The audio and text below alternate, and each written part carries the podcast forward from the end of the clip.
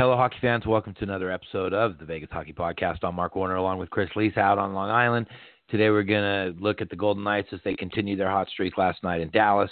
Uh, playoff position update with them. Arizona chasing where the where Calgary and San Jose is. VGK is now seven and one in the Stone Age. We're going to look at that effect, and we have injury updates on Erik Haula and William Carrier. Uh, we'll get to that and more in the Vegas lane. And our, our weekly trip around the league, we'll see the NHL draft lottery schedule moved up, Coyotes playoff push, uh, wild card races in both conferences. There's lots to get to with that. And then our featured guest today is Danny Janicas. He's a co-host and writer for the fan-sided Florida Panthers website, therattrick.com. We'll go in depth on the Panthers, looking at the Gallant effect before and after the, the termination, offseason plans for Florida, uh, if they end up with Bobrovsky, do they buy out Luongo? What are we looking at there? Much more to get to. It's going to be a great show, so stay tuned. We'll be right back.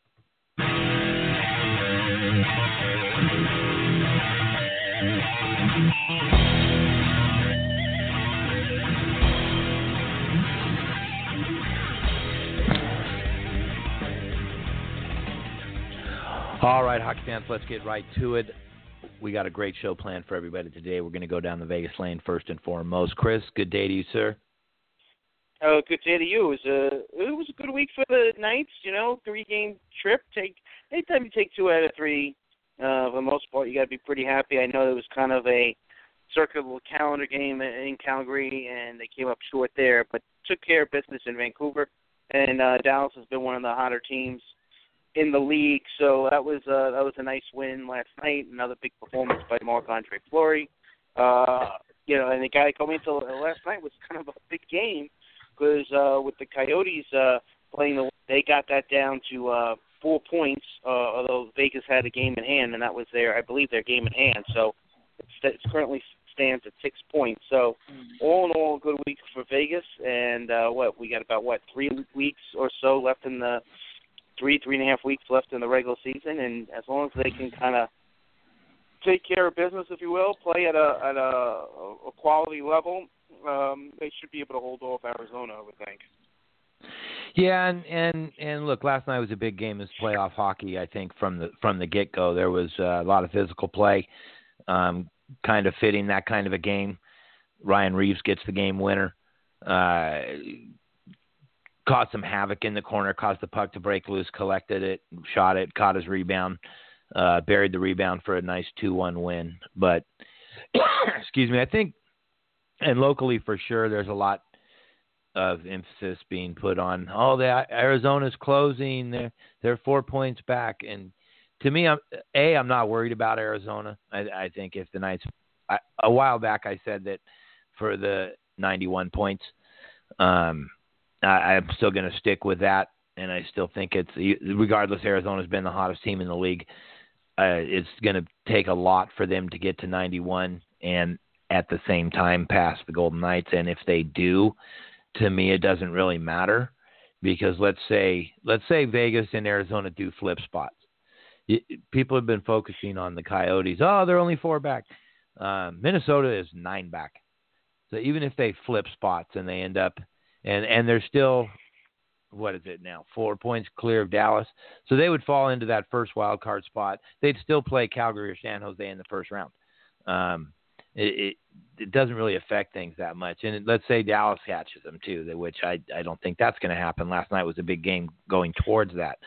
Then then they'll play either Winnipeg or Nashville, and you can make the argument that that Vegas matches up um, pretty good with any of those top four teams. Um, I'm not, and and I think their focus now is should be pushing. They have 83 points. Winnipeg has 86. Nashville has 85. So they still have a good chance to pass both those teams. Where if it gets to the Western Conference Final again, Vegas could could snag home ice um, out of that if they get through the first two rounds. So I think that's more of the focus than oh, the Knights could miss the playoffs because, and I heard that on the radio driving around yesterday. Um, I don't I don't see that being the case. I think the Knights are secure. I think they're going to take that three spot, and I think they obviously match up with either Calgary or San Jose in the first round. And I like their chances in either one of those series. But but a good game last night, good week for the Golden Knights.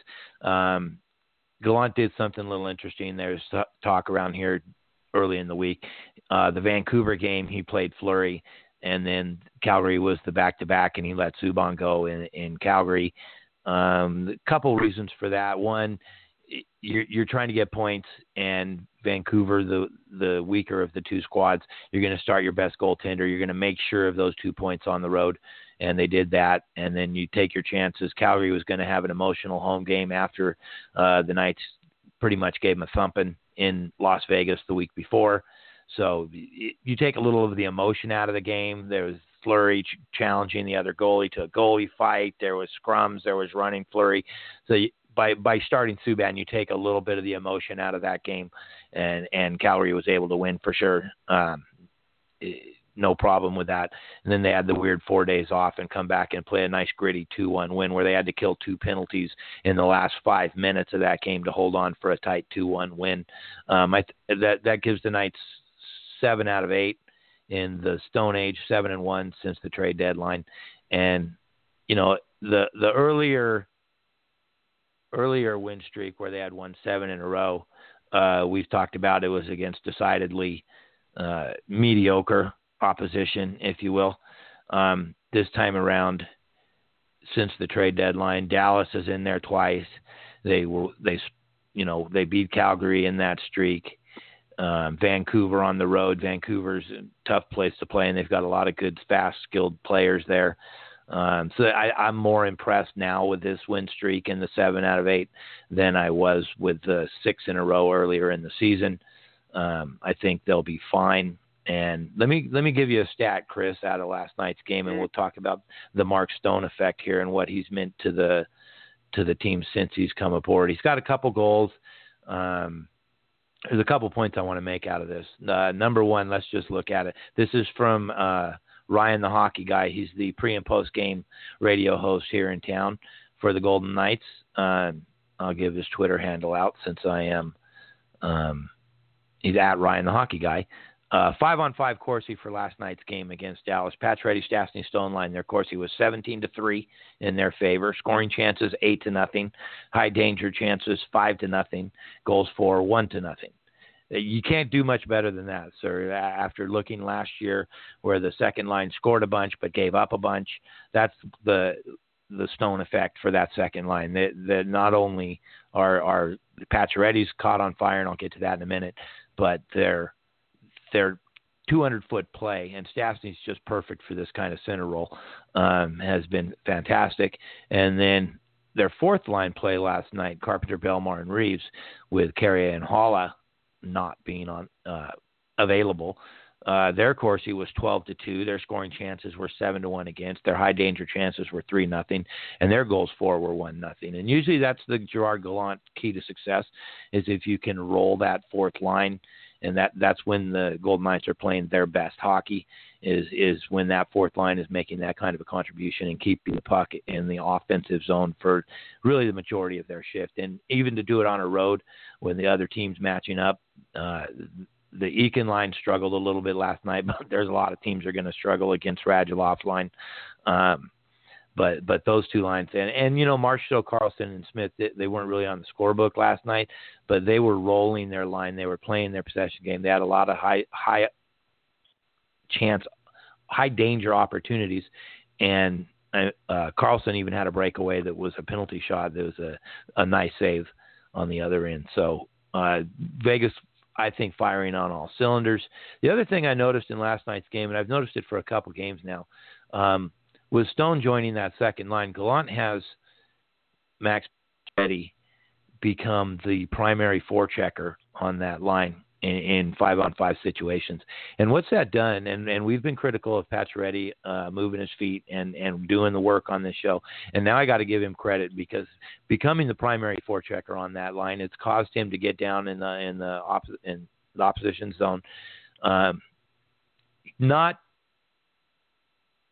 the best, most effective forecheck, but what it does is it gets him active. It gets him involved in, the 200 foot game, and at, when he when he's on his way back, it allows him to get into his scoring chances easily in in the offensive zone, and with Stastny and, and Stone being on that line, uh, they're finding him where he needs the puck to be successful.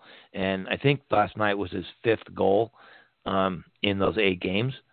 So uh, I, I give Pacioretty credit for taking that role, and, and you know, defense breeds offense kind of a thing. So you know, stick tap to Pacioretty for taking that role, and, and it's obviously helped his offensive game and just him being more active. He threw a couple hits last night that, that you don't usually see. Um, so a good week for, for Max Pacioretty as well, sir. Yeah, what jumps out to me about Stone is, look, he's a top player. Uh, doesn't surprise me, you know, uh, you add a top player to your team. It's you look at it's just in this this short sample right out of the gate. It's, it seems like uh seamless. Like it's it's like he's been playing with those guys all yes, year sir. long, and you and one might say, well, wait a minute, there are there are also really good players. Why would that be such a thing?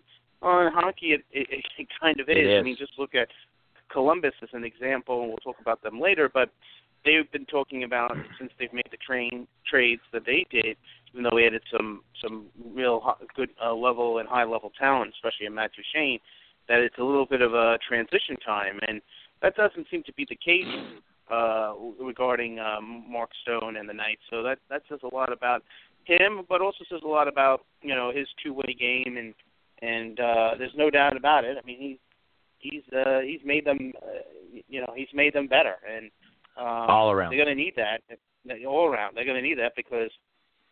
Like you said, I don't know how it's all going to play out. My guess is my money's on they'll finish within the number three spot. Uh, I'd be kind of surprised if that didn't happen. But anyway you slice it, they're going to get a tough first round opponent, and they're going to uh, uh, start uh, on the road. On the road. Playoffs. So yep. that's so uh, they're going to have to be at their best uh, to get through the first round. Um, so adding Mark Stone will go a long way uh, to that. Well, you said you had some news on Haula and Carrier.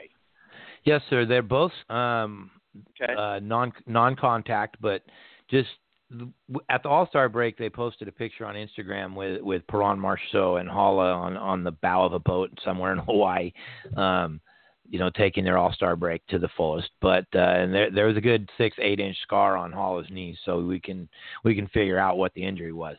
But uh, to have him come back and and be skating uh, five six five months after that kind of an injury, and skating wearing full pads, full gear um, doing stick handling, doing stick drills. He's on the ice by himself, but he's he's he he is skating. He's on the ice, and Carrier looks to be moving from the week to week category to the day to day category.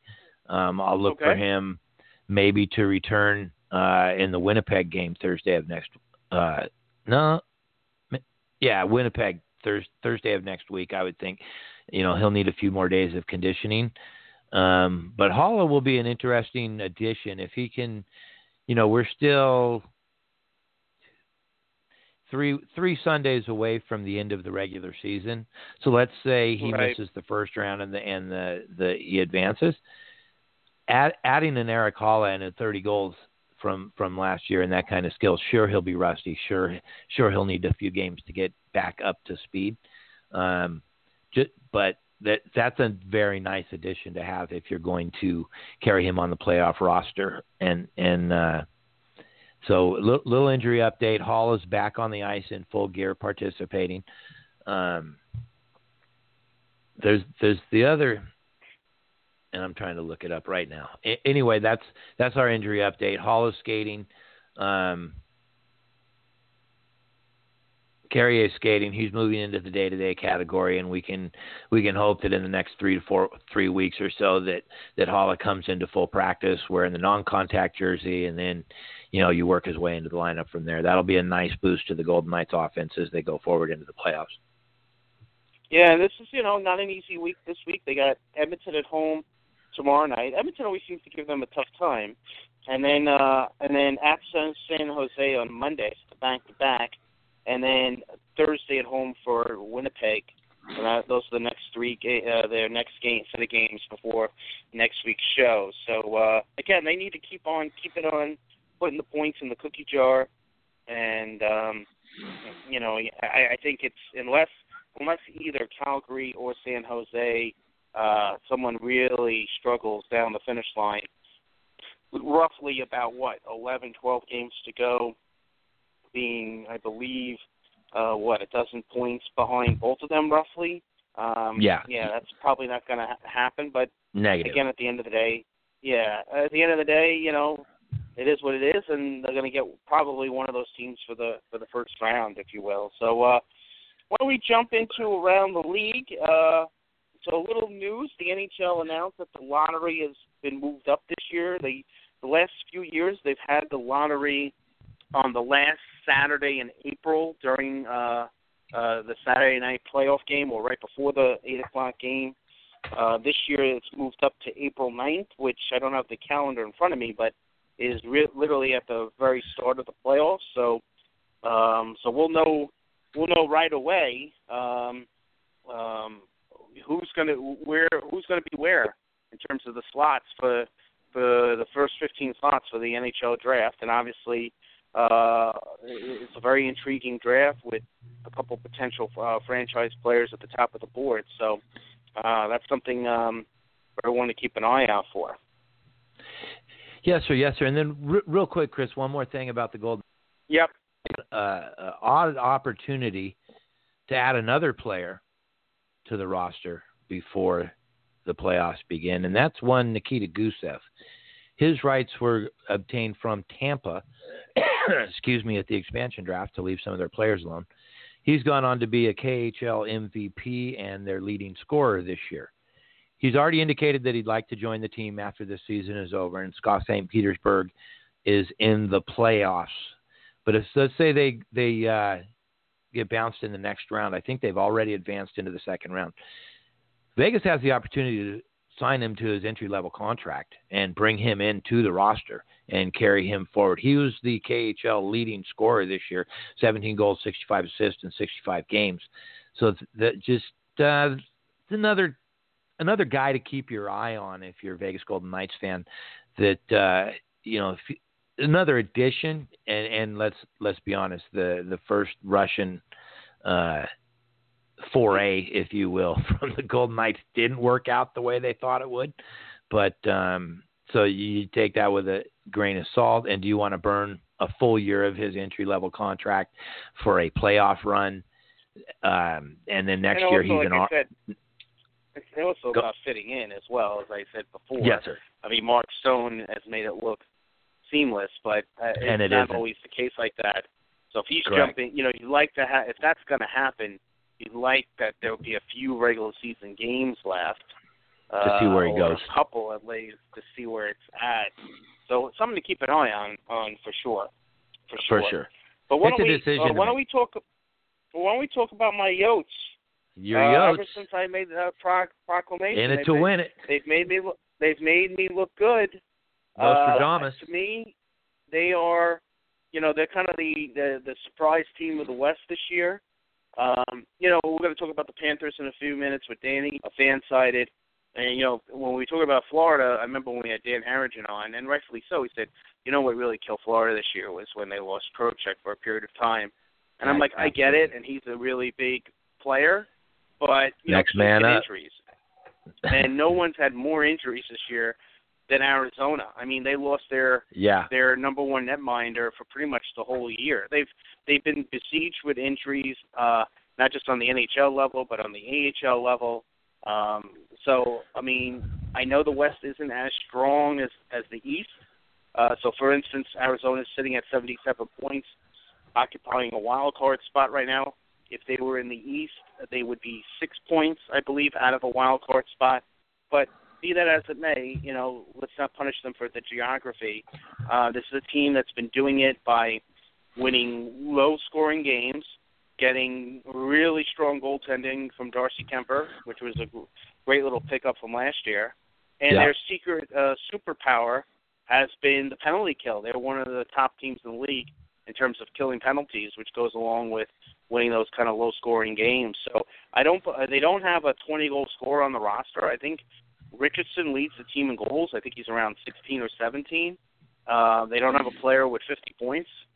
I think Clayton Keller is somewhere in the mid 40s or a little bit above that. Uh, but you know, Rick Tocchet is really uh, uh, getting you know having this team move along and I think it would be great for them if they could finish this off, get one of those wild card spots, and then you know enter the playoffs uh, as a pure you know not that they're not going to try to win, but in terms of uh, you know let's just go out have some fun, loosey goosey, play our game, and let the chips fall where they may, and be a great learning experience for this young team. Yeah, no question. And I've said I said on the show it's all well and good to be winning games in November and December, but show me that you can win games when you're when you're down and out in in March and you and you're trying to make a push. Well, this team's proven that they can. And you say low scoring games, they're winning games in a bunch of different ways. Um, Thursday against Anaheim, six one.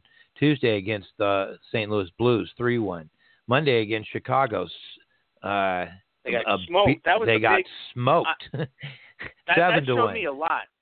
That showed me a The- lot. That they got smoked the bounce by back Chicago. Yep. Yeah, and and you know that's not an easy game. In fact, St. Louis would be the more difficult game, you would say, Yep. and uh, by far. And they for them to bounce back after getting smoked, that showed me a lot. Absolutely, absolutely. And then Kings four two, Calgary two nothing, um, three one, five two against Vancouver, four three Florida, four one against Winnipeg. The, as far as the the quality of competition in in their winning streak, you know, hats off to the Arizona Coyotes. Um, hopefully that the fans will get excited about that club and and they had a good crowd last night. I saw part of the game last night um, or Thursday night, and and it they had uh, they had a good crowd there, uh, and and hopefully the community can rally around them and and get excited about this team because like like you said, this is a a, a, team winning winning by committee. Um, with the the injuries that they have and are still still suffering from, um, they're they're yeah, they went out it Derek Stepan as a as an example. 100%. been out for uh, almost what I think a week and a half, ten days.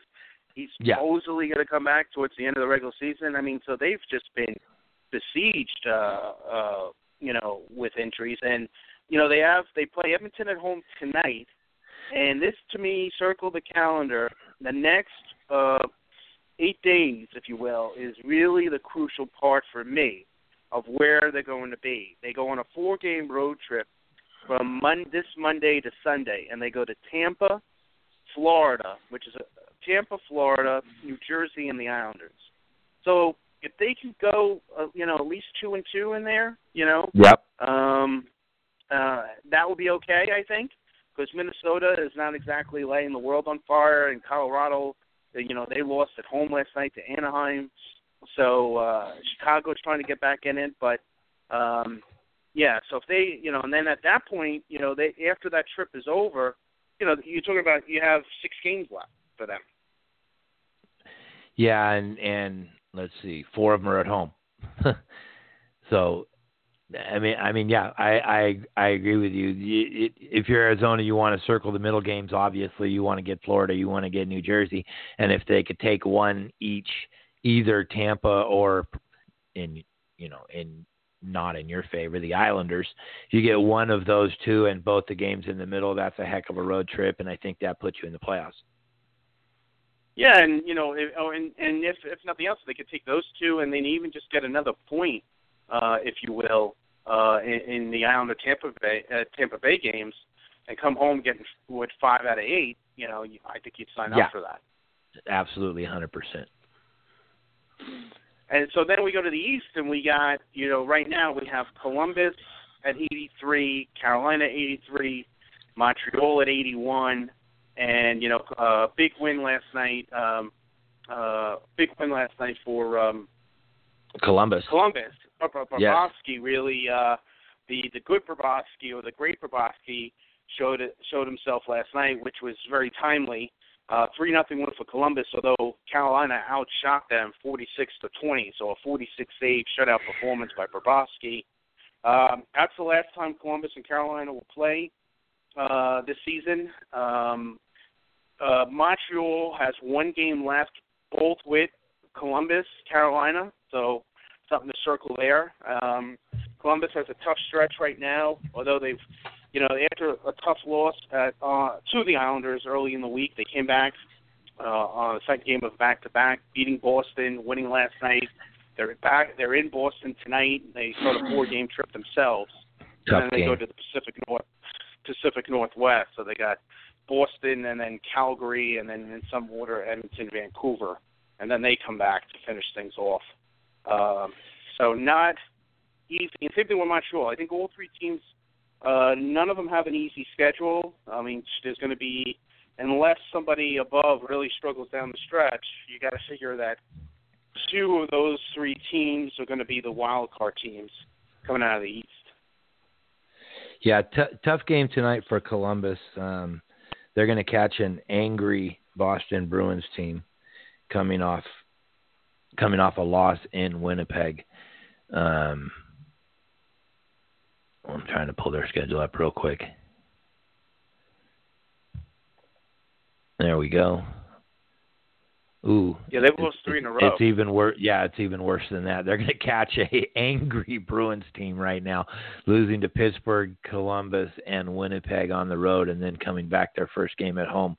Um, probably just as well they started Bobrovsky. Kind of the same philosophy that uh, Gerard Gallant used uh, with the Vancouver Calgary back to backs. Um, probably just as well Columbus went with Bobrovsky last night, and maybe we'll see Korpisalo in net tonight in in Boston. I'm not saying you throw those two points away, but I think Boston's going to come out on fire tonight. And and look, I've I've been vocal about my thoughts on Columbus and excuse me. Um, it it is a, a three team race for that last spot. I like Carolina to go ahead and get a playoff spot. We kind of talked early uh, early in the season on our preview that this could be that that season for Carolina. People have been looking at them the last couple of years since Justin Williams been back um, to take that next step, and they're certainly right there. Um, they do have a game in hand on both Columbus and Montreal. And I mean, it's not going to shock me if if Montreal passes Columbus. We talked about how tough their schedule was the rest of the way last week. Um, they they they've had a good week. Um, excuse me. Um, it, it, the East, I, I think Philly's last two games. I think we can can we write Philly off? Can can we? Yeah, those they, last they two games. That's that's a killer. Uh, they and they have they have only ten games left, and they have a brutal schedule down the stretch. So uh, and they're five points back, and having played one more game. So, I mean, they would almost have to run the table pretty much. Maybe. Yeah. You know, talking about going like nine and one. Um, Good run by Philly though. Yeah. I mean, yeah, I mean, they the made it interesting. Car- Uh, go ahead. Yeah, the other thing about Columbus too, for me, that's just as important uh, in terms of getting in. Uh, you know, to me, they need to pass Carolina because You don't want you know, if Tampa. they get in and that's that height and get Tam- I I don't think that's a good matchup at all. and uh getting Tampa, I uh, look, anyone facing Tampa is going to be a tough matchup, but I think that's a real tough matchup for Columbus. And you know, if they if they make the playoffs and then you know kind of lose to Tampa in a one-sided affair in five games, I mean, I I mean to me, I mean, I guess it's not as god awful of missing the playoffs ent- entirely and trading all those draft picks, but it's First round close. exit doesn't. I mean, uh, yeah, oof. yeah, so they to me for for any chance of a path for long term playoff success, they don't just have to make the playoffs. They have to finish at least ahead of you know, finish at least in the number one wild card spot. Yeah, that that the I think that the team speed and the offensive skill that Tampa has is a tough matchup for anybody, but I think the team speed would be the the factor in that series. I'm not sure I'm not sure Columbus can keep up on a on just a pure team speed level that that Tampa's going to be playing at. One, I will say this: one bright spot for Philly, they did make a great run, and and we did find out that Carter Hart is going to be everything that they hoped he would be. Um, 13, 13 9 and 1, 2.85, 91.915 save save percentage in his first year. Um, 23 games played. I think that you know that's been the bugaboo with this club for the last few years is is the goaltending, and I mean bright spot for Philly.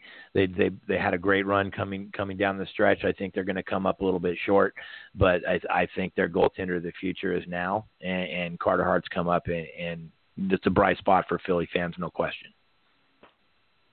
Yeah, no, I, I mean, but I, I think they're, you know, the, basically what got uh, got them is the end of the regulars, uh, the beginning of the season. And it was just too much of a hill to climb, and I'm sure they were expecting, uh, you know, a, a, a step forward this season, and it'll be I had to see how, yeah, how, how, yeah, how how they attack the off season.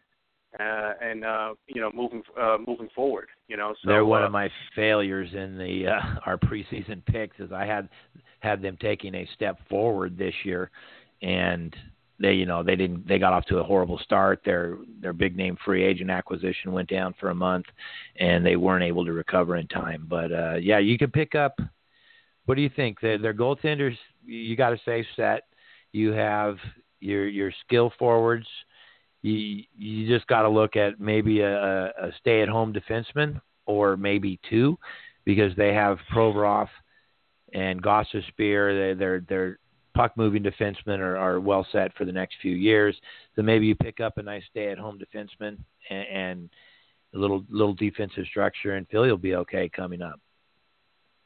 It's a tough division, you know. So I, I yep. think they just need to they need to get. Uh, it might sound silly, but they, you know, they, uh, they, they, they need to get better, and obviously a veteran goaltender to go along with, uh, um, the young goaltender, if that's going to wind up being re-signed Cam Talbot, and um, um, you know, for some of their young guys to take kind of take the next step forward from, you know, Nolan Patrick to overall. Uh, Konecny has had a good year.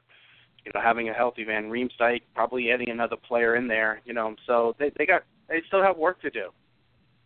Yeah, still, and, and, and a lot of that can come the with coach. Yeah, yeah. And a lot of that's going to come from within continue, them. Yeah, will it be Scott Gordon? Will they try to go after a big name coach like Joe Quenneville? Um, so, doing uh, in, in uh, Philly, but like I said, they're in a very tough division. So. Yeah, well, I see Dan. Danny's jumped in. Uh, uh, there he is. Let's go ahead and Hey guys, yeah. uh, I tried connect. I tried connecting through my computer. It wasn't working. Yeah, I so saw you I there. It. D- did it kick oh, you was off? Was it working? Yeah, I saw Yeah. you. You were in the queue. I just I, we were in the middle of a thought and I didn't bring you in right away. But uh anyway, Okay. it's good to Can have I- you on, Danny. This Thank you. Can I you uh, like- reconnect through my computer if that's okay? sure thing. Okay, I'm going to do that right now. One sec. Um, Guys, we we're, we're bringing in Danny Janicas. He is the Florida Panthers writer and and helps helps run the fan sided uh, fan sided web page. Let me bring him in right here for the Florida Panthers, the Rat Trick. Danny, welcome to the show, sir. Thank you for coming in. Thanks for having me. All right, all right. Well, let's uh, let's get the elephant in the room out of the way. Vegas Golden Knights Nation would like to thank the Florida Panthers for the contribution of head coach Gerard Gallant to the Vegas Golden Knights uh, franchise. Uh, how long have you been covering the Florida Panthers, and what was your initial reaction back then when Gerard Gallant was let go? Uh, I've been covering the Florida Panthers uh, for a couple of years now. Uh, in regards to uh, Gallant, uh, I've believed since day one that it was a huge mistake. Uh, they fired him way too soon. Uh, if we go back in time, uh, when Florida was in that playoff hunt, when they were dealing with those boatloads of injuries, when Huberdeau, Barkov, and even Bjugstad was down, they were only about a point or two away from that wild card spot. And it was pretty impressive what Gallant was able to do with a depleted roster. So I think they definitely should have they should have kept him on the bench, and i and if they did, I think they would have made the playoffs. Um, he, again, he really instilled great chemistry in the room and on the ice, and uh, best of all, he really brought the best out of uh, Jonathan Huberdeau, uh, who I, I'm sure you guys know very well of. He's one of our consistent Absolutely. goal throughout the through the last few years, and um, you know, Gallant really brought the best out of him because he was coming off a really bad sophomore slump. So, and uh, those two have uh, they they go way back back to uh, St. John Sea Dogs, so back in the Q. So, um, it, it was definitely a big mistake, but now it's water under the bridge, and Florida has to move on at this point.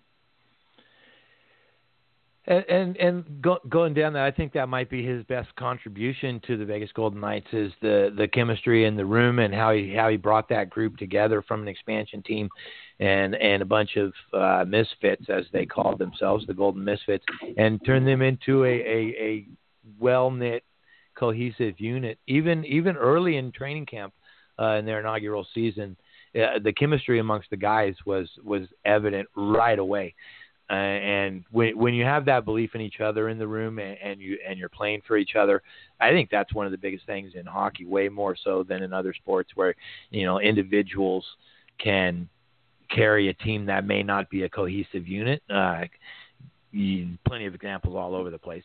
Um, but that, as as far as Gerard Gallant's concerned, that might be one of his strongest assets as a coach is being able to bring that room together and get the most out of the players that he has. And I think that's something that, in my mind, uh, Florida's missing. There's the, the, there's too much talent and, and skill on this club to be as underperforming. And we know we know Trocheck was a big loss earlier in the season, but we have to go to the next man up philosophy, and you got to rally around those kinds of injuries and overcome them. Um, is is there something that, that you guys have reported on there at therattrick.com that it, it, there's there's an it factor that you have with with a group of guys like this, and I just feel like the and and I've said this on the show before. I I just think Florida's missing that that indefinable it that separates playoff teams from lottery teams. Uh, do, do you feel that as you go through and cover the Florida the Florida Panthers, sir? Uh, well, I think I think we do have an it player, and I think that it player is Alexander Barkov, who I think is the most underrated player uh, in the National Hockey League. I'm I know uh, some people agree with me, and then there's also people that uh, also disagree with me because they believe that he's starting to get the recognition he deserves. Um, but going back to your point, uh, this team has indeed played like an average team this year, but I think it stems more than from the top six because our top six is fine uh, if you take a look at our top six, it's pretty strong, as you noted. You know, you got Huberdeau, yes, you got Barkov, you got Dadonov, who's on a really good team-friendly deal for uh, what we brought him over from Russia.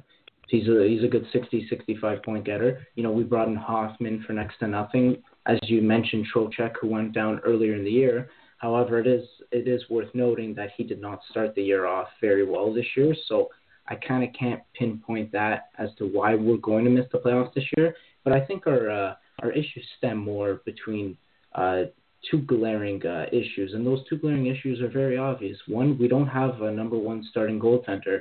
Our our starting goaltender is Roberto Luongo.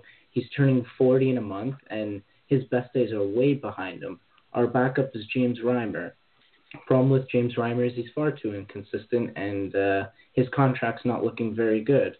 So goaltending, obviously number one, and then number two, defense. The the decor needs to be rebuilt. Uh, Florida really needs to look at acquiring a number two and a number three defenseman, and uh, if if they do focus on those two glaring issues in the summer, as well as adding more depth to their bottom six, because uh, bottom six at times was looking pretty um, was pr- it was looking pretty weak, and uh, and that's and that's why guys like Barkov and Huberdeau were were being overplayed uh, throughout the season, and and now you're you're starting to see it uh, with with all their tiredness and stuff, which Boughner has not done a very good job with.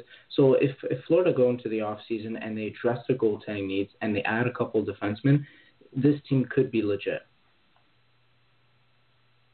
Hey Danny, great to have you on the show. So, uh, given all that, right now is Bob Boughner. Is he gonna? Is his job in question? I won't say in jeopardy come the end of the regular season. And he is he the right head coach to you know lead the Panthers from you know a non-playoff team to at least a playoff team next year? Well, personally speaking, I don't think Bob Boughner's uh, the correct coach or the right coach for that fact of the matter for this team. I think his job should be in jeopardy. Uh, Florida went out and they got Hoffman. Obviously, we lost Trocheck to injury, but again, that's that's no excuse. We came in with more depth this year, but again, You know, when you're drafting, when you're dressing guys like McGinn, Micheal Haley on the bottom line, as well as Troy Brouwer, you're not going to get the results. But going back to Bob Boughner, yes, his job should absolutely be in jeopardy. But Dale Tallon uh, spoke to the media not too long ago, about a month, month and a half, half ago, uh, in a press conference, and he said that he likes Bob Boughner and he does see him as the as the future of the Florida Panthers head coach, and he also does believe in Bob Boughner.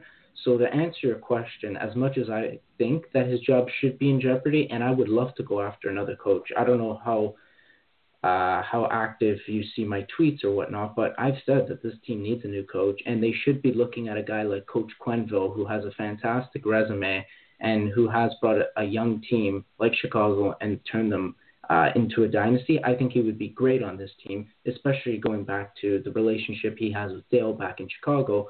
But back to the question again, uh, it seems like Florida believes in Bob Boughner and they're going to ride him throughout the future. So uh, I guess to give you the short answer, I do believe his job should be in jeopardy, but it won't for the reasons I provided.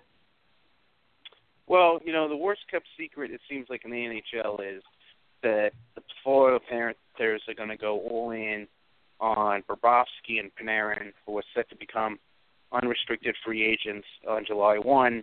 And for different reasons, both are going to be looking to depart Columbus. Now, based on what you, uh, a couple points here, I want to get your feedback. If if this is, you know, obviously those are two star-powered players, uh, if you will. Um, uh, but are, is are, is this the right moves for Florida from this, from uh, this standpoint? One, it doesn't seem like even though Florida's been a very you know, let's face it, a 500 hockey team, right? They're on pace for roughly 82 points in 82 games, if you will. Uh, scoring has, for the most part, not been an issue.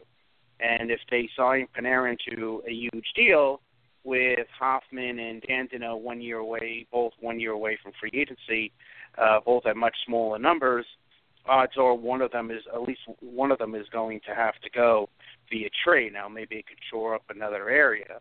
Uh, but you mentioned that you know the biggest issues on this team is goaltending, uh, defense after after probably Ekblad getting the defense uh, more in, in line, and goal uh, and uh, and the bottom six. Now Bobrovsky could fill uh, a huge uh, hole in goal in goal, but you know you guys have kind of been down the road of giving a you know going with a, a goalie in their 30s. Now, granted, I think Bobrovsky will be 32 um, uh, come uh, July, uh, come beginning of next year. But giving a goalie in his 30s a long-term deal, you've kind of been there, done that, and it didn't work out. You know, there were a couple of good years in there, but you're kind of paying the piper now for it. Uh, and then what does that mean with Luongo and Reimer, where they have to buy someone out? So, how do those pieces all come into play with that? And, and uh, is that is that are those two guys the solution? All right, so obviously, great question. Uh, there's a lot to break down here, so I'm gonna I'm gonna go step by step. Uh, I'm gonna start with Artemi Panarin. Do I believe he's the right move to be made? Yes, absolutely. I do think the Panthers should uh, not only kick tires on him, which they already have, as, you, as you've seen from tweets from uh, Pierre LeBrun and Bob McKenzie, but they should actively pursue him in the summer, especially considering that they dumped Jared McCann, Nick Bjugstad, onto the Pittsburgh Penguins as a salary cap dump, uh, opening up more salary cap space for the future, which kind of correlates towards going after Panarin uh, in the summer. So yes, absolutely, they should go after Panarin in the summer. He's a he's a home run player. I I think so. He's a great player. And uh, he's easily the best player on the open market this summer, kind of like what you saw with John Tavares uh, last summer. So yeah, the the Panthers should absolutely go for him. Uh, I do believe he would put us over the top, not o- not only offensively but uh, overall as well. Um, and again, they they have a lot of cap space, so they should make it work. Now, if they go and sign Panarin, that means they will lose one of Dadonov and Hoffman. Which one do you keep? Which one do you dangle? It become it becomes a pretty tough decision, but uh, because I follow Florida pretty extensively, uh, I would keep Dadonov, considering that when his contract's done, he's he's going to demand for a, a cheaper uh, deal, with, which will involve less term. You're looking in the ballpark of four to five years. a guy like Hoffman, who's on pace for 40 goals at the end of the season, is probably going to ask or demand for at least a seven to eight year deal. I'm thinking based on what you're seeing on in the market today, and uh, he could get upwards of seven million uh, per season. And I just and as much as I like Hoffman, I don't think he's worth it, and I don't think it would make sense if Florida brings him back on those conditions and terms. So what I would do with Hoffman is he has another year left on his deal, which is great. Uh, you don't necessarily have to rush a trade, which is also good because you can get max value for him. What I've been saying over the past month is if the deal is right, you go and you trade Hoffman. Hoffman can easily fetch a top four defenseman and a pick in return, which would address one glaring need for Florida. That way, if Panarin comes, not only do you have enough space, but you can, but you also have a spot available, which Hoffman won't be taking, and you won't kind of flood uh, your top six that way. And it's also worth mentioning that Panarin is good friends with Evgeny Dadonov. They go all the way back to the KHL and the Russian playing days. So uh, I, I know those two would probably like to play together if uh, you know if if everything works out well. And uh, Florida's definitely going to be on Hoff, um, on Panarin from what I've read, and also from what LeBrun and McKenzie have tweeted. So definitely they should go after Panarin. Now, in terms of Bobrovsky, that's that's kind of where it becomes questionable. There's there's two you know there's two sides uh, to this equation, so to speak. You know, there's the you know you can definitely be pro Bobrovsky in terms of bringing him him in. He does make sense. Uh, he is 30 years old, but the problem I have with Bobrovsky is he's been really inconsistent this year. He's also been really inconsistent in the past, especially in the postseason, and he's also going to be demanding for a pretty hefty deal uh, in the range of seven to eight years.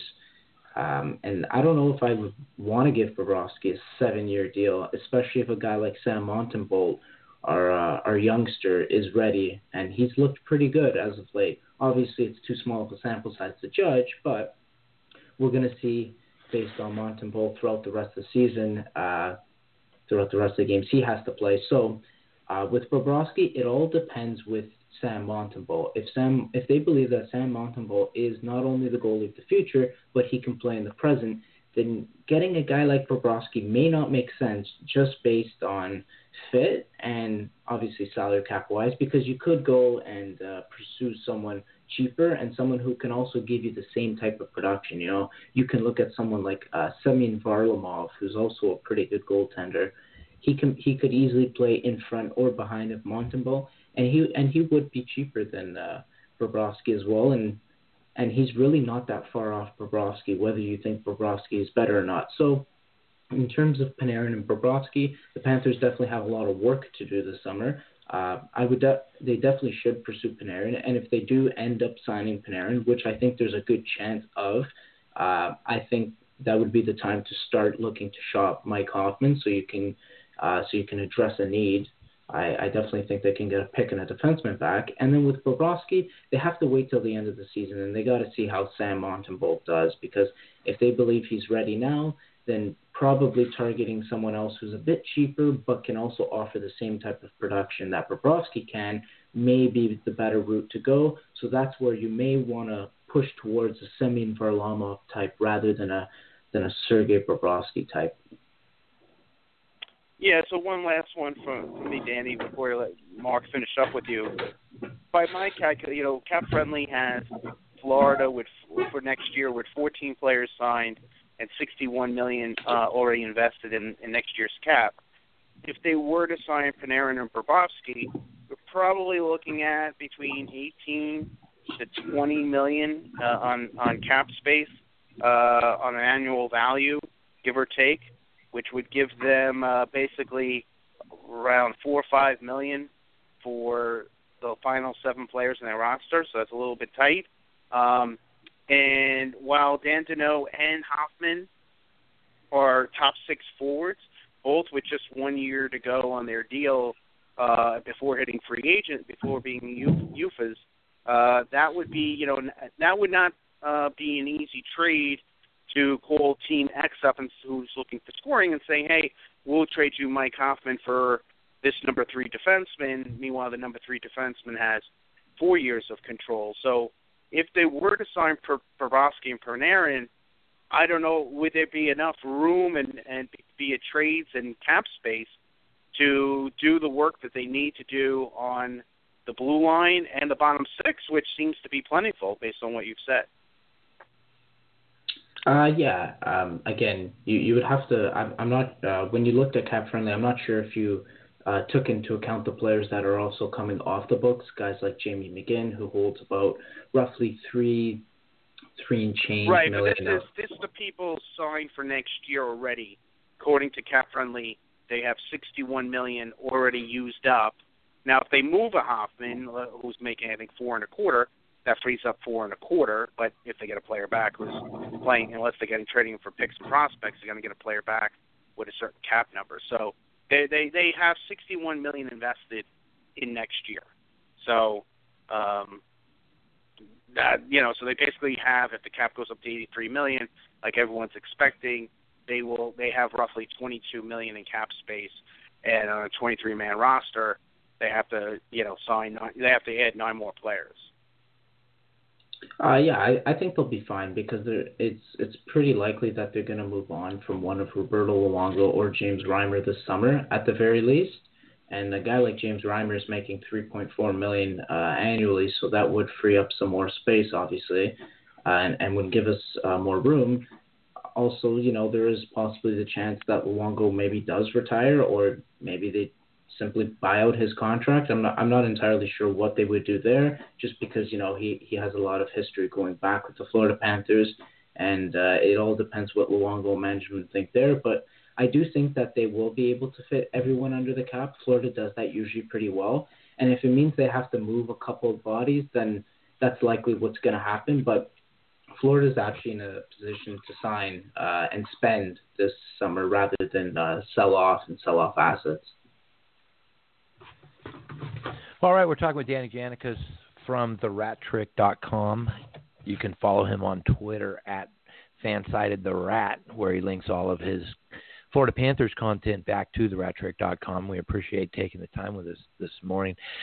Excuse me. To address that one one point, Chris, I think that a team, I think you could find trade partners um, for for a Matt Hoffman type player. You could, you know, Nashville was rumored to be in on on Duchene, especially and Stone a little bit.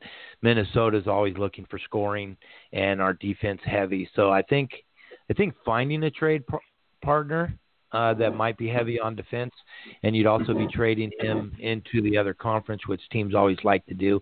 Is I think it's possible, especially if I think Hoffman's a value at his cap hit. Um, right, but he's only got one year left of team yeah, control. What I'm saying absolutely. is, I, I have no doubt that they'll get value from Mike Hoffman. I'm not saying that. What I'm saying is, if you're like, okay, let's sign Panarin and then trade Hoffman for a top four defenseman, uh, in, in theory that sounds great. But what I'm saying is they're probably going to have to find a team that A needs scoring, and then B can trade a top four defenseman, and then C the top four defenseman that they're trading only has one, maybe at most two years of team control. I don't think someone's going to trade someone that they have under team control, who's let's say an equivalent value of Hoffman, uh, a defenseman, a top four defenseman, who they have for the next the next three four years of team control versus someone who has one year of team control. I just think those two those two factors make things tricky for Florida if you were going to flip either Dan Deneau or Hoffman for a top four defenseman. I, I think that's going to be that's not going to be easy. Is my point.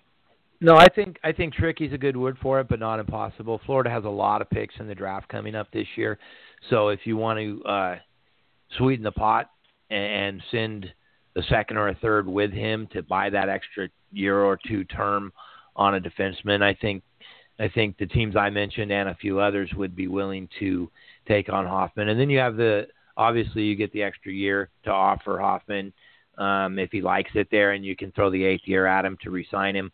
Then that's that also plays in the receiving team's benefit. Um, if if you could add a pick or two, a second and a fifth, or a third and a fifth, maybe um, to make that deal and bring in a, a, a second pair defenseman, if you will. I think there's enough teams with enough defensive depth that that that kind of a deal on on draft weekend is, the kind of deal that's doable.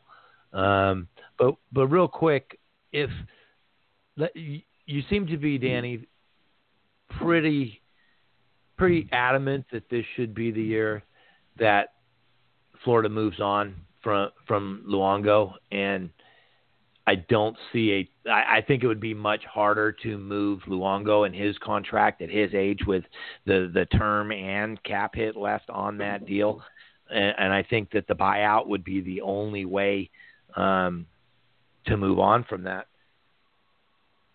Is you, you kind of touched on it a little bit and the the youngster who come up has been playing well, and it is a small sample size. Would they be willing to go the next couple years with Optimus Reim as the number one net minder, or at least go into next season with Optimus Reim as number one and the youngster um, backing up and learning his way in the NHL?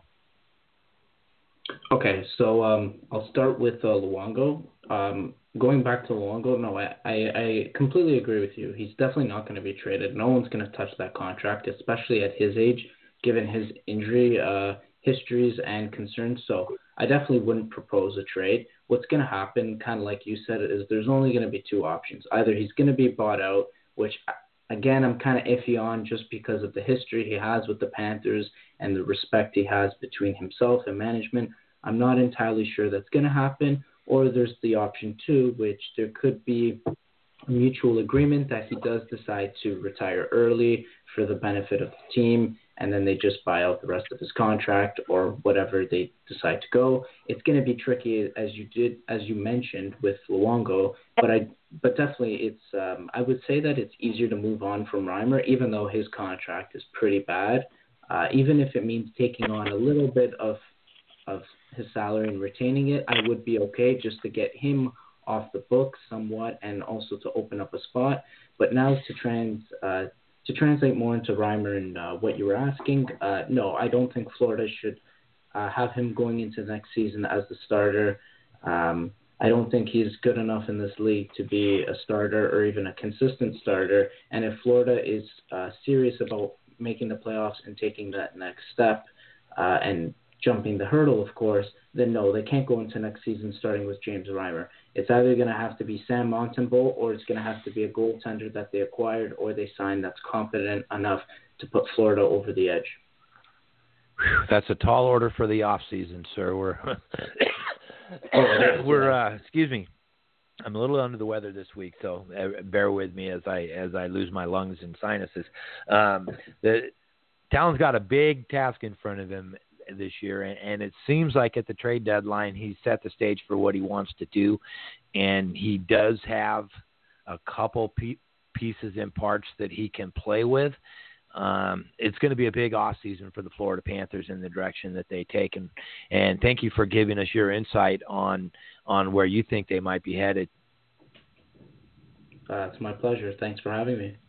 All right, Thanks, that's Danny. Danny Danny Janicas. He is the writer for the Florida Panthers on the fan-sided website, therattrick.com. Well, Chris, I, I, I thought that it was going to be kind of an easy conversation, and Danny's Danny's given us quite a lot to digest, sir. well, yeah, um, I'm... Oh, sorry, Danny. Go ahead. Oh, sorry, sorry to interrupt you. Uh, no, I'm uh, happy to uh, give you guys some uh, insight. And uh, yeah, no, definitely going back to what you were saying about the off season, Dale has to uh, Dale has to accomplish a lot, and he has to tick off everything on his to do list because he clearly didn't do it last summer, which uh, I wasn't too thrilled about. All right, thanks, Danny. We'll uh, we'll keep an eye out for you, and we'll love to have you back on the show uh, in the near future. Hey, for sure. Thanks again, guys. Thanks. Yeah, All right, when I look so Mark, when when when I look at the Florida Panthers, right, and so what's they need to get stronger on the blue line. Keith Yandle, what they signed to a long term deal, is you know he's not the top, he's not a first pairing defenseman anymore. They got a lot of work to do on the blue line. They have a lot of work to do on their bottom six, and they have to get their goaltending straightened out. Now, for the right deal, I'm actually I get made Bobrovsky a year older than he should have. He turns 31 in uh, late September for the right deal for Bobrovsky, it it makes sense. I wouldn't go, you know, six, seven, eight years if they can get him done on a five-year deal. Maybe that I don't know if that will work out or whatnot. So I can I can see that at an you know obviously an aggressive number. Probably you're looking at somewhere between somewhere around what he's making now, seven million. When I all the things I just checked off with the Panthers or lacking, I mean, while Panarin's an exciting player, uh, he's he's a he's a force. Uh, you know, they're in their top six. I mean, they have Huberdeau, Barkov, Dandino, Trocheck, Hoffman. Now, I'm sure they're hoping a couple of their young guys that they've drafted recently, like a Borgstrom or an Owen Tippett, that maybe next year that they can take a step forward. I, I just don't see how Panarin, while he's a star player, I don't, you know, I don't see how that makes sense to me, and unless somehow you can uh, trade a Hoffman or uh, trade a Dadonov for a defenseman, a, a real strong, and I have questions about that. Maybe I'm underselling what they can get on the market for them. Um, you know, there's all different kinds of top four defensemen. I mean, so, um, but I just don't see how, you know, how adding Panarin is the right move for them. I mean, I get it. He'd be it's a pure ad. You're adding a, a star forward, but just because you add a star forward doesn't mean, um, you know, it doesn't necessarily mean you're you're going to be a Stanley Cup contender. I mean, Columbus is fighting tooth and nail, and they made all these kind of all these moves for the deadline, and they're and they had Panarin the whole year, and they're they're hanging by their fingernails to make the playoffs. So I just don't, you know, again, I expect them to do that, but I I just question if that's the right move, and I think they have a lot of needs, and it's going to take a you know, eleven plus million dollar annual contract on a seven year deal to get whoever wants to put Panarin. I think that's going to be his market. So there's going to be a, there will be competition from a number of teams, and that's what he's going to get. I I just don't, but I think uh, I think Florida's hell bent on it, and I don't know if that's the right needs for them. And they're in a tough division because for the next couple of years, at minimum, probably more. You know, Tampa, Boston, and Toronto aren't going anywhere. And the other, you know, teams like Buffalo, or even though they've struggled in the second half of the season mightily, you know, teams like that are trying to. um And then Montreal, obviously, taking a big step forward this year. So uh, they're not in an easy division. No, no, no question about it. I think I think I think if you have to buy out Luongo, you have to buy out Luongo. I think that gives you uh, more cap freedom to gives you some, make, but you're still going to have a hit. You know what I mean? Yeah, I you are. His number's like four and a half. Same thing with Reimer, uh, Reimer. So you're still. I mean, it'll free up. I don't have the calculations in front of me, uh, but it'll free up some money. But it's not going to free up a ton. You know, you're not going to go from you know, four to zero. I mean, you're probably going to go cut no, the no, number. Sure. Maybe I think it. Yeah. So, uh, yeah, and those two guys are going to cost a fortune. And the other thing is, last point on I want to throw out at you at Hoffman is, let's say you're the Islanders, right? As a perfect trading partner from the. I know they're not in the West, but there's a team that could really use a scorer like Mike Hoffman. Well, if you're Lou Lamoriello, when you're you're and Florida calls you about making a trade, and you're saying like, well, wait a minute, it's not just the trade, not just the player or players or player and picks, whatever it may be. Also, if I'm going to make this trade, it only makes sense that I'm going to do this because I'm not just trading for Mike Hoffman for one year. That I would sign him to an extension because I feel like he will be part of the solution of me taking a big step forward uh, by adding him. So then it's the equation of okay, well, what is it going to take to sign him? And if someone says to Lou, well, you know, Lou, to sign Mike Hoffman, you're going to have to give him a seven-year extension at, you know, seven plus million a year. You might say, well, I don't want to do that. You know, so that might, if I'm just thinking, you know, because to me, it's a two, it's a two-step dance uh, number here. If you're a fellow, if you're a fellow GM and you're interested in Mike Hoffman, one, you have to um, figure out a trade for him that you believe is the right fit for the here and now. But two, you also feel like he's the right fit for the here and now for the next several years at a high cap, at a good bang for your cap buck and payroll. And that's another big box to check off. So someone might say, hey, look, if you're Lou Lamoriello as an example, I would love to have Mike Hoffman for the next three years. You may not feel that way if it's for the next seven or eight years, though. And this would be Mike Hoffman's third team in three years, and obviously there was a lot of drama going on with his yeah, last. that's true. So I don't know how that comes to comes into play. So, like I said, I mean, he, he's fitting well down there from a st- scoring standpoint. Obviously, they've given up too many goals down there, but just seems. I mean, it's hard to fathom that Panarin's going to going to be a better offensive player than Mike Hoffman's been for them this year. I, I just, I don't know. I just don't think it's. I I think it would, it would be another path other than they're adding a star player, um, and I think trading Hoffman. There's a lot of nuances regarding it, and uh, with only the one year left of team control, um, yeah, I don't I don't think they're going to get back what what one would equate to you know, a guy who's probably going to score over what 35, 36 goals uh, or so. Yeah, no, I see your point. I see your point. Um, they they they have what should be a a competitive, skilled top six, and and it, it might be a wiser move to spend whatever cap space you are going to have av- available on depth forwards and steady defense. If if you have to go another year with Luongo, with your fingers crossed that he can stay healthy, and while Montembeault grows into his role if he's going to be the goalie of the future in Florida, then then maybe that's what you need to do. You you got uh, quite a few picks in this year's draft, so you can start building that group that you want. But they're still going to be two or three years away if any of that pans now, out. Now, now at least, but at least I'm sorry to interrupt, but at least Bobrovsky fills a need. Now the question for me for Florida is, it also creates problems. Right. Is you how can have four goals contract? on your roster.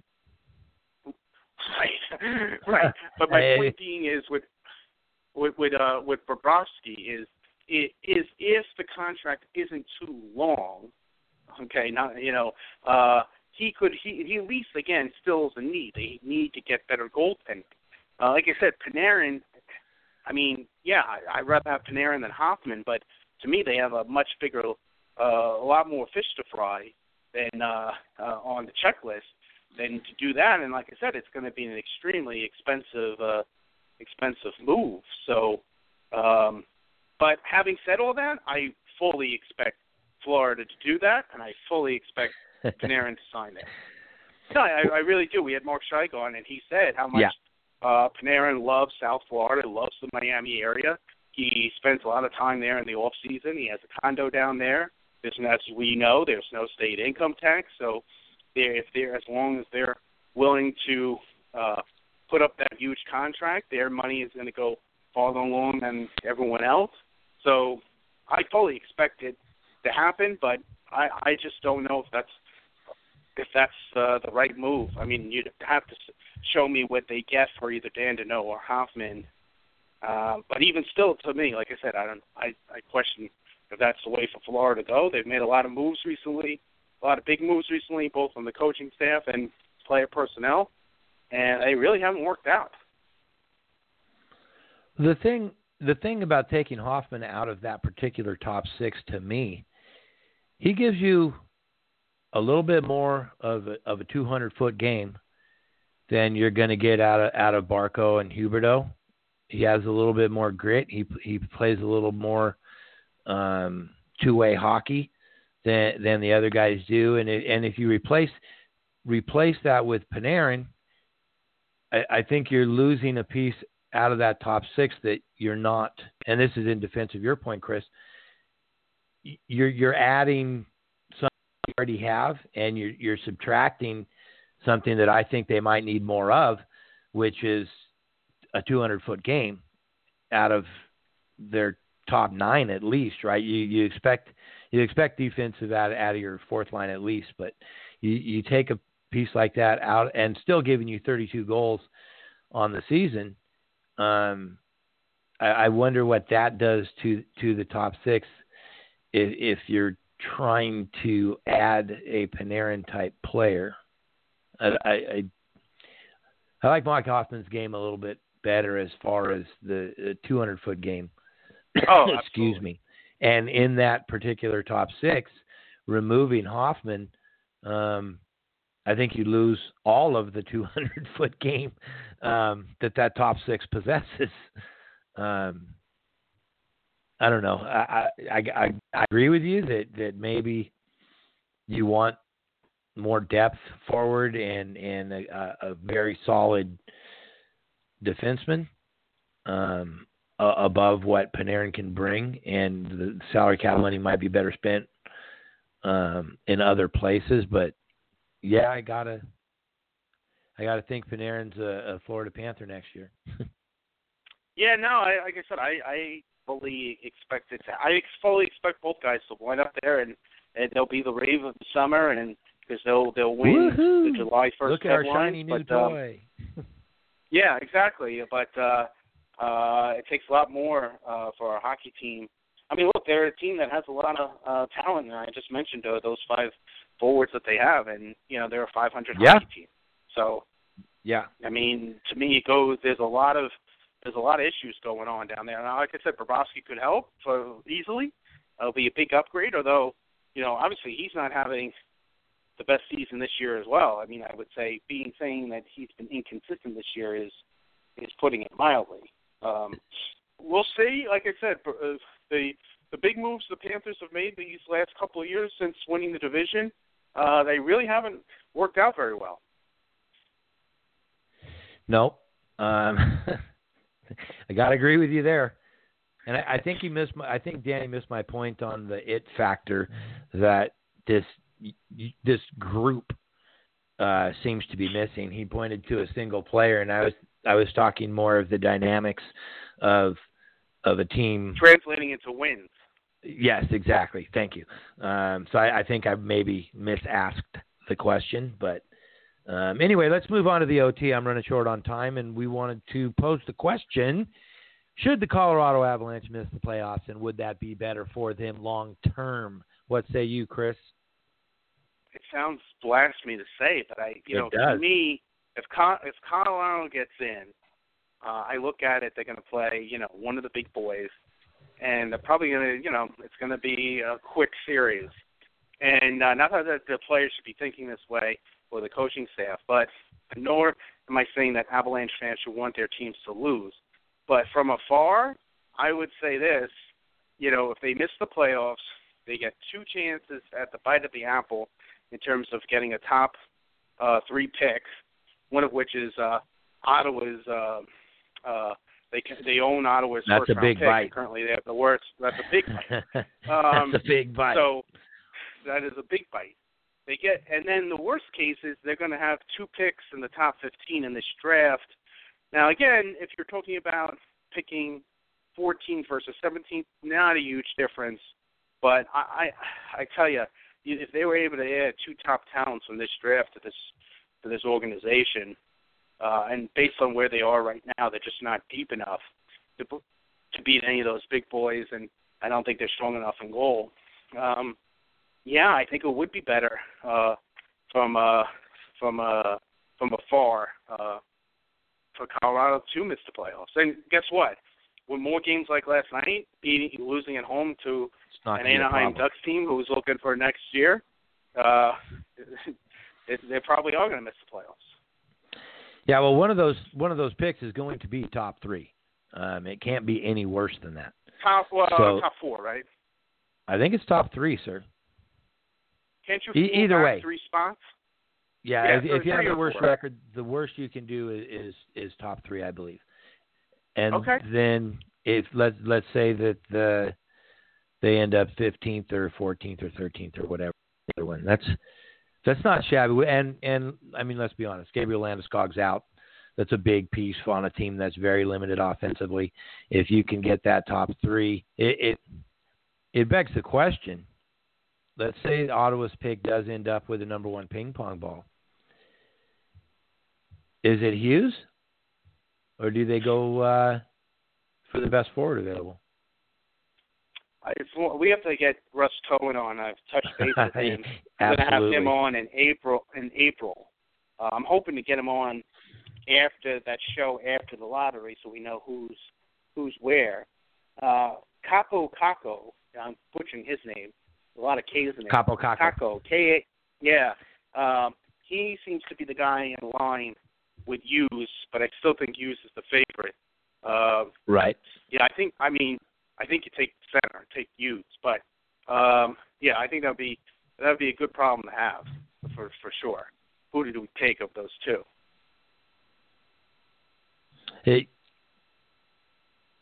and now I'm I'm having a brain issue here. I, I was thinking that this Hughes was a defenseman. Am I am I thinking about the wrong Hughes? You're thinking of Quinn Hughes, who was taken by Vancouver, who just signed. Oh, a right. That's why he's in my head. He just signed his deal with Vancouver this week, so that's why. Right. My, That's okay. No, Yeah. correct me, sir. Correct me. Um, uh, absolutely, this Hughes is the center, and then there's no question at all. So for, forgive me, my mistake. Yeah, and There's- remember there- they there's have just too um, many kid, Hughes. They have the other for top pick from a couple of years ago, probably closing in on the NHL too.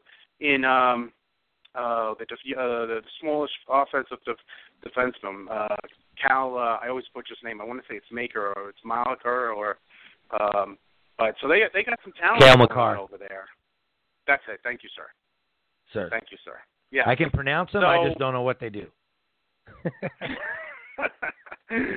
so any so anyway, yeah, like I said, oh, I, I think they're going to wind up with two of the picks, and who knows if if, if Lady Lottery shines on them, um, you know, it, it could be it could be a good thing, uh, a good night for Colorado.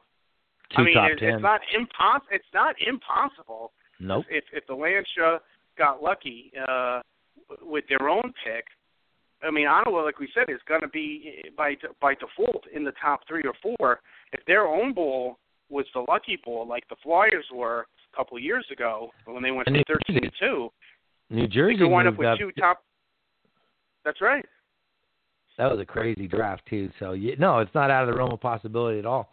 Um, and then you hope that they pan out. So, um, I, I look going to the going to the playoffs. You get at least two home games of revenue.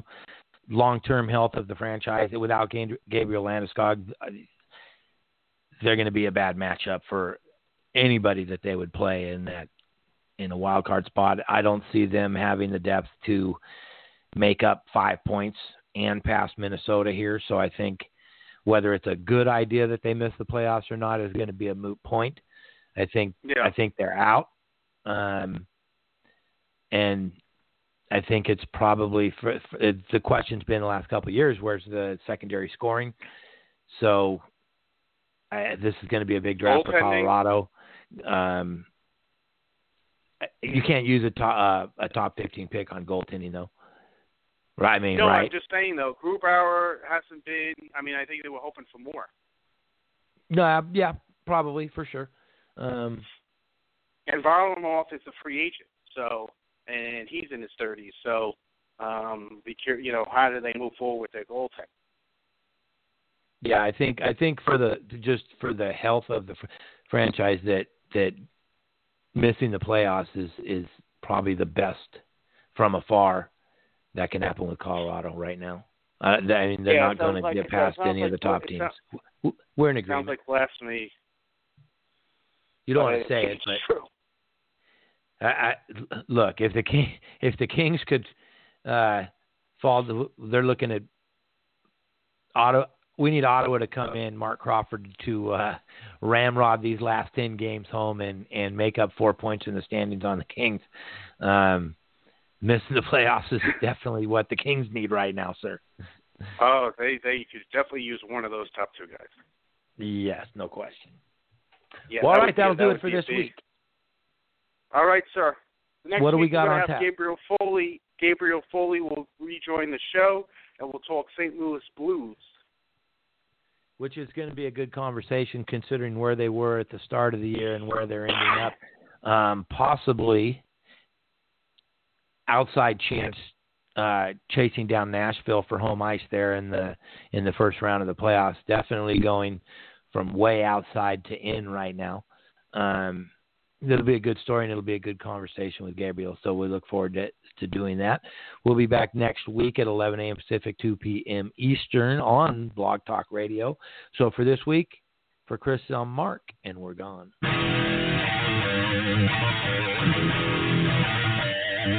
Thank